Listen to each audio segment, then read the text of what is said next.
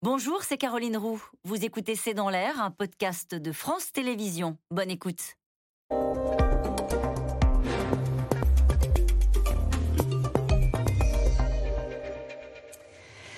Bonsoir à toutes et à tous, bienvenue. C'est dans l'air l'invité avec aujourd'hui le lancement de ce que certains appellent déjà le machin, le Conseil national de la refondation, lancé par le président de la République aujourd'hui à Marcoussis, dans l'Essonne. Les oppositions ont renvoyé Emmanuel Macron dans les cordes, dans la liste de ceux qui ne se sont dus à ce CNR. Bruno Retailleau, bonjour. Bonsoir. Bonsoir.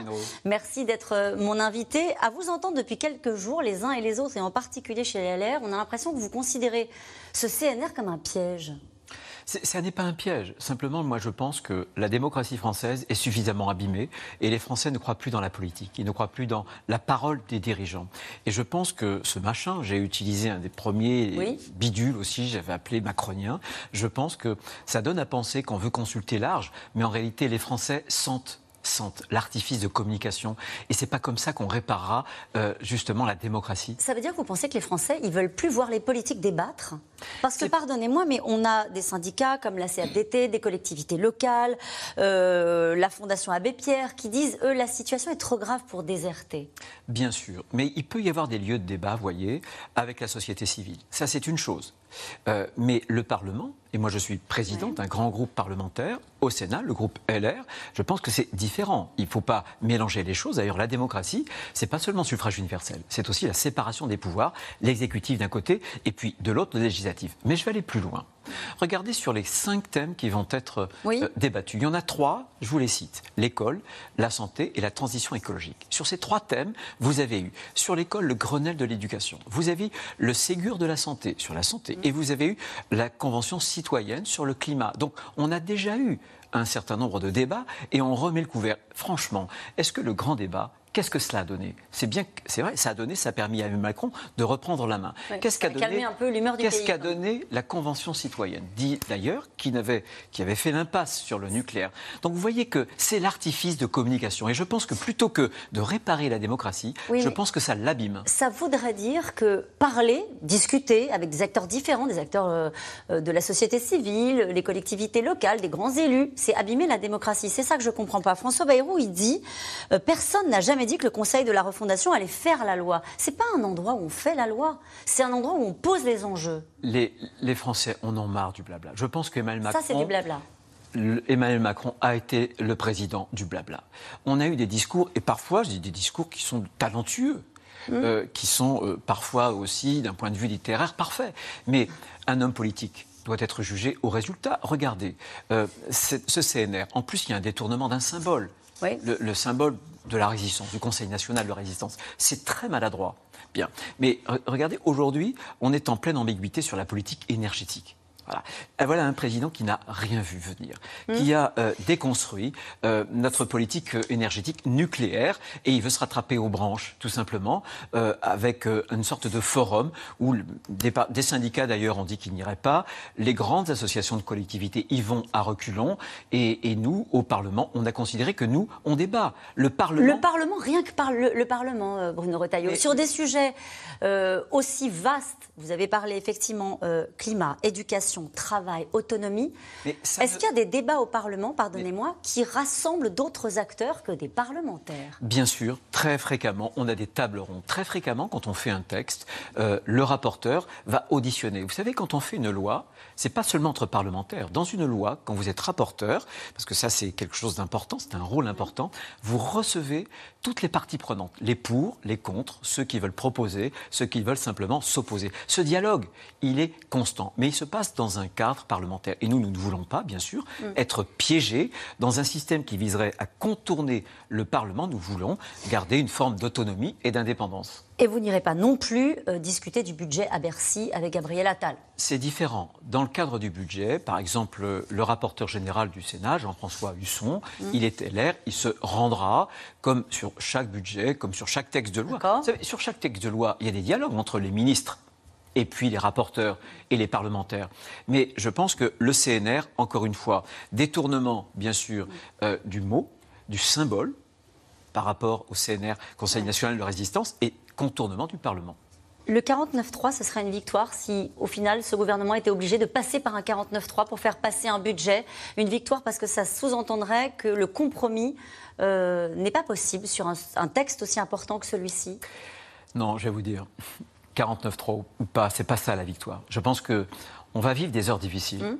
On vit des heures difficiles déjà euh, avec euh, l'effondrement de notre filière nucléaire, mais surtout, surtout, euh, vous savez qu'aujourd'hui, la Banque centrale européenne vient vraiment d'augmenter ses taux dans une proportion qu'elle n'a jamais utilisée depuis pratiquement 20 ans. Ça veut dire que nous, on a dit l'argent ça coûte rien. On va s'endetter, on va s'endetter et ça ne coûte rien. Et là, on a l'inflation, une partie de la dette est indexée à l'inflation et on va avoir en plus, ça va faire, si les taux sont à peu près à 3% l'an prochain, l'inflation plus les taux, c'est pratiquement 50 milliards d'euros, mm. sans rien dire en plus. C'est catastrophique pour les Français. Et, et, moi, ce que je veux, c'est dans le budget, une France qui arrête le quoi qu'il en coûte. Et pour l'instant, je n'ai vu aucune économie à venir dans le projet de budget. La question, c'est comment est-ce qu'on embarque les Français désormais dans la réforme? On a bien vu que c'est compliqué de réformer. Je pense que vous ne direz pas le contraire, même si la droite était aux responsabilités, ce serait compliqué. Édouard Philippe, il dit ceci. Il a répondu à des questions euh, à des élèves de, de, Sciences Po. Il est au Québec en ce moment. Il ne participe pas non plus au SNR. Il a dit c'est compliqué d'associer les citoyens aux prises de décision et à leur mise en œuvre. Vous êtes candidat à la présidence du parti Les Républicains. Vous projetez dans l'exercice des responsabilités. Comment on réforme aujourd'hui? De manière verticale, autoritaire, en essayant d'associer les Français Comment? Par deux moyens. Moi, je crois au référendum ma famille euh, politique, euh, c'est le gaullisme. Et, et c'est le général de Gaulle qui a le plus utilisé le moyen du référendum.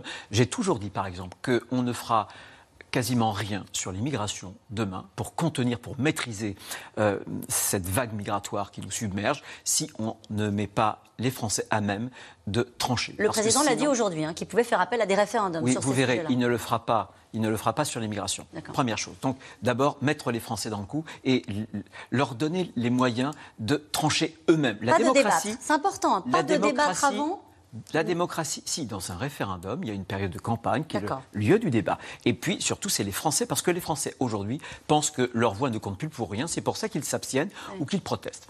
Deuxième élément, moi, je pense qu'un chef d'État, et c'est là qu'on voit que Emmanuel Macron a un problème, un chef d'État doit avoir des convictions. je ne vois pas ces convictions. Peut-être sur l'Europe, mais et encore. Un chef, c'est fait pour chefer Un chef. Comme disait Jacques Chirac. Un chef, c'est pour dire la vérité. Et c'est pour avoir le courage de la vérité. Ce que je reproche à Emmanuel Macron, c'est que pratiquement sur tous les sujets, il a dit tout et son contraire. Vous ne pouvez pas emmener un peuple si vous n'avez pas justement cette vision. Comment voulez-vous un président Au moment où je vous parle, il y a dans la loi encore la fermeture de 12 réacteurs nucléaires. Voilà, c'est incroyable. Il a dit l'autre jour, c'est scandaleux, le, 5. si on avait fermé Fessenheim, c'est parce que l'Allemagne avait fait un autre choix. Vous êtes en train de nous dire, nous la souveraineté sur la française, c'est pas la souveraineté allemande. Vous êtes en train de nous dire, et je vous interroge aujourd'hui sur la méthode, sur le débat public, sur la démocratie, cette façon de réconcilier les Français avec la chose publique. Vous dites, il suffit d'avoir des convictions, il suffit d'être clair, de dire les choses, et on embarque le pays La vérité. D'abord la vérité, parce que les Français ne nous croient plus. Ils ne nous croient plus hmm. parce qu'on on leur a raconté des tarabistouilles, y compris la droite. aussi. Et bien sûr, et moi si je veux être euh, demain président DLR, c'est pour faire un nouveau parti à partir de l'ancien. Mais pour donner des gages, pour donner des preuves, et on ne fera pas un nouveau parti, euh, ça sera une preuve. Mais il faut vraiment renouveler toutes les pratiques et le logiciel qui soit vraiment de droit. Pourquoi vous avez décidé d'y aller, au fond? Vous étiez confortable là au Sénat, président du groupe LR. Pourquoi vous avez décidé d'y aller? Parce que c'est ma responsabilité. Parce que je pense que ce qui se joue dans les années à venir, c'est capital. Emmanuel Macron, c'est son dernier mandat. Et euh, l'avenir, c'est quoi? C'est euh, un bébé Macron?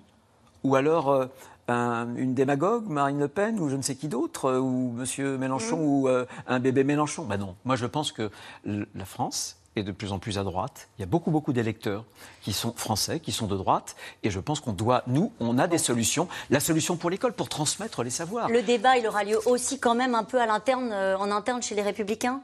J'espère. Il le faut. En tout cas, la droite que je veux, c'est une vraie droite qui arrête de s'excuser, qui arrête de reculer, une école qui transmette des savoirs, mais aussi une fierté française, un modèle social qui soit équilibré, à la fois des droits, bien sûr, mais des devoirs. On ne parle plus de devoirs. Est-ce que vous pensez un seul instant qu'une société où il n'y a pas un minimum de devoirs puisse distribuer à tour de bras des droits? C'est pas possible. Il faut le dire, il faut avoir le courage de le dire aux Français et travailler sans doute euh, un peu plus pour pouvoir financer le modèle social. Merci beaucoup Bruno Retailleau d'avoir été euh, notre invité aujourd'hui. Dans un instant, nous retrouvons euh, les experts de C'est dans l'air, puisque vous l'avez sans doute euh, appris cet après-midi, l'état de santé de la reine Elisabeth II s'est dégradé. Une mauvaise nouvelle dans un pays qui encaisse également une crise économique liée à une inflation qui est déjà au-dessus de 10% au Royaume-Uni. On en parle dans un instant. À tout de suite. C'était C'est dans l'air, un podcast de France Télévisions. Alors s'il vous a plu, n'hésitez pas à vous abonner. Vous pouvez également retrouver les replays de C'est dans l'air en vidéo sur France.tv.